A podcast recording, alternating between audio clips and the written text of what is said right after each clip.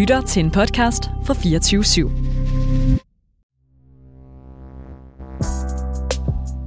Det her er endnu en podcast fra Loud.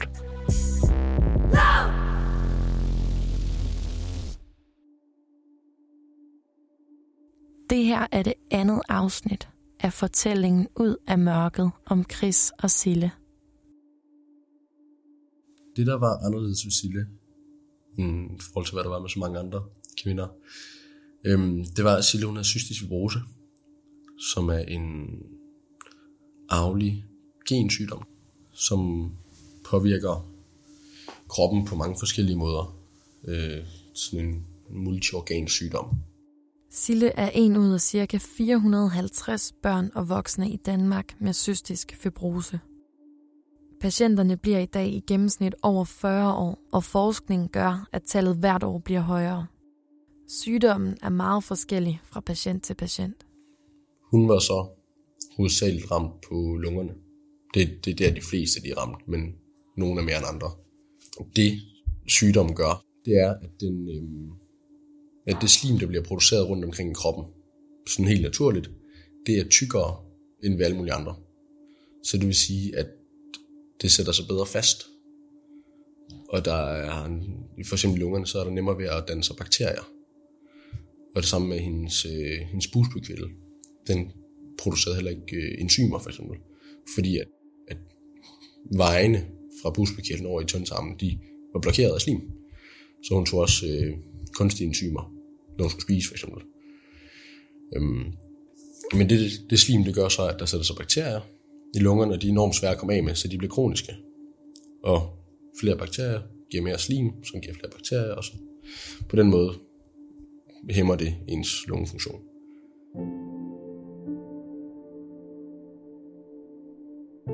I starten af vores forhold, der var det ikke særlig udtalt. Der var det ikke noget, der der påvirkede hende sådan evnen til at leve det menige liv. Altså hun var, gik på gymnasiet og gik i byen og altså gjorde som så mange unge mennesker gør. Det var først senere hen, at det blev sådan mere invaliderende. Jeg har altid vidst, at Sille hun var syg. Og det var også noget, vi snakkede om, da det begyndte at være sammen. At hun altså havde den her sygdom, og at det, hvad, det, hvad det betød. Øhm, også at hun nok ikke ville blive fyrre år gammel. Og nok, ja. øhm, så det, det var egentlig ikke noget, jeg var...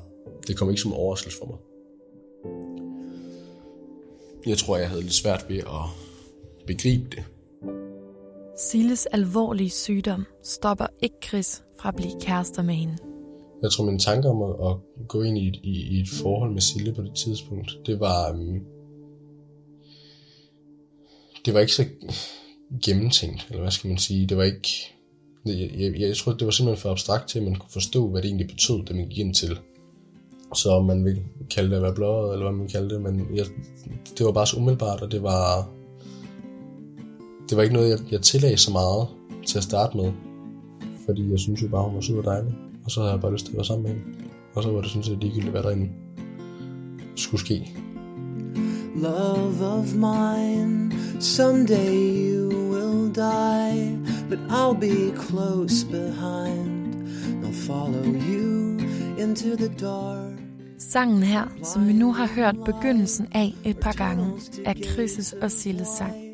Generelt kan de godt lide at høre musik sammen, og de kan godt lide at se serier og lave mad sammen. Men sygdommen begynder også at fylde i deres fælles hverdag. Jeg tror, det er omkring et halvt år, otte måneder inden i vores forhold, at Sille, hun skal på en noget mere omfattende penicillinkur. Fordi de har fundet nogle nye bakterier i hendes lunger. Noget, der hedder, nogle, der hedder mykobakterier. Og de skal behandles med noget specielt penicillin, og det skal behandles i, i lang tid, fordi det er nogle specielle bakterier. Sådan en penicillinkur er almindelig for de fleste voksne med cystisk fibrose. Men det er første gang, Chris er vidne til den. Så hun skulle have penicillin fem gange om dagen, og det tog en times tid hver gang, fordi det sådan var med infusion. det er, hvor det løber ind. Altså sådan en væskefusion i en vene.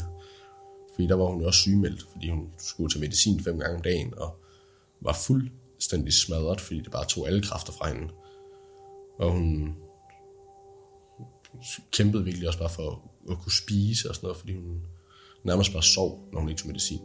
Og hun sov også, når hun tog medicin, så det var sådan helt... Hej.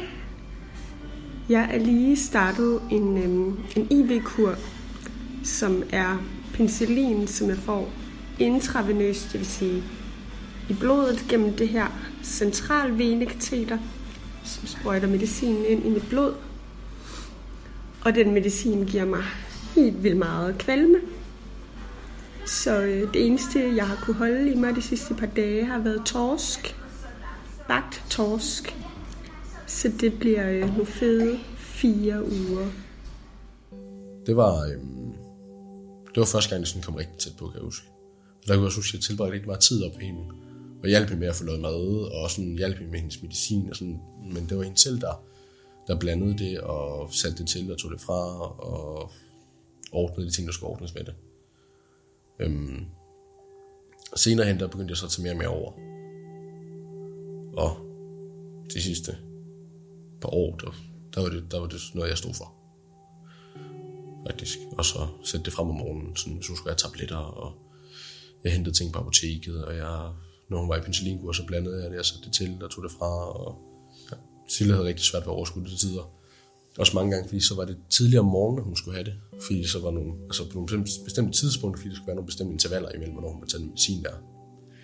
Øhm, og det havde hun bare rigtig svært ved at kunne samle sig til. Så var det bare nemmere, at jeg gjorde det. Chris er med, når Sille går til kontrol på Skyby sygehus en gang om måneden. Ved de første besøg går det op for ham, hvor alvorlig sygdommen er. Vi snakkede meget om død, og det gjorde vi allerede ret tidligt i vores forhold. Vi snakkede om, hvad fremtidsudsigterne var på en eller anden måde. Og oftest var det Silles tanker omkring det, der var mest fyldende i de, i de samtaler. Øhm. Sille havde også, hun havde, hun havde svært ved, at det berørte andre, eller hvad skal man sige. Det var også noget, det Sille, hun kæmpede meget med. Det var bevidstheden om, hvor stor indflydelse hun havde på andres liv. Og det, det at hun på et eller andet tidspunkt skulle dø og sove en masse mennesker, det havde hun det rigtig, rigtig svært med. Også Chris får det svært. Ikke kun fordi han skal hjælpe Sille, men fordi han glemmer alt andet. Hvordan kan du høre i næste afsnit af Ud af mørket?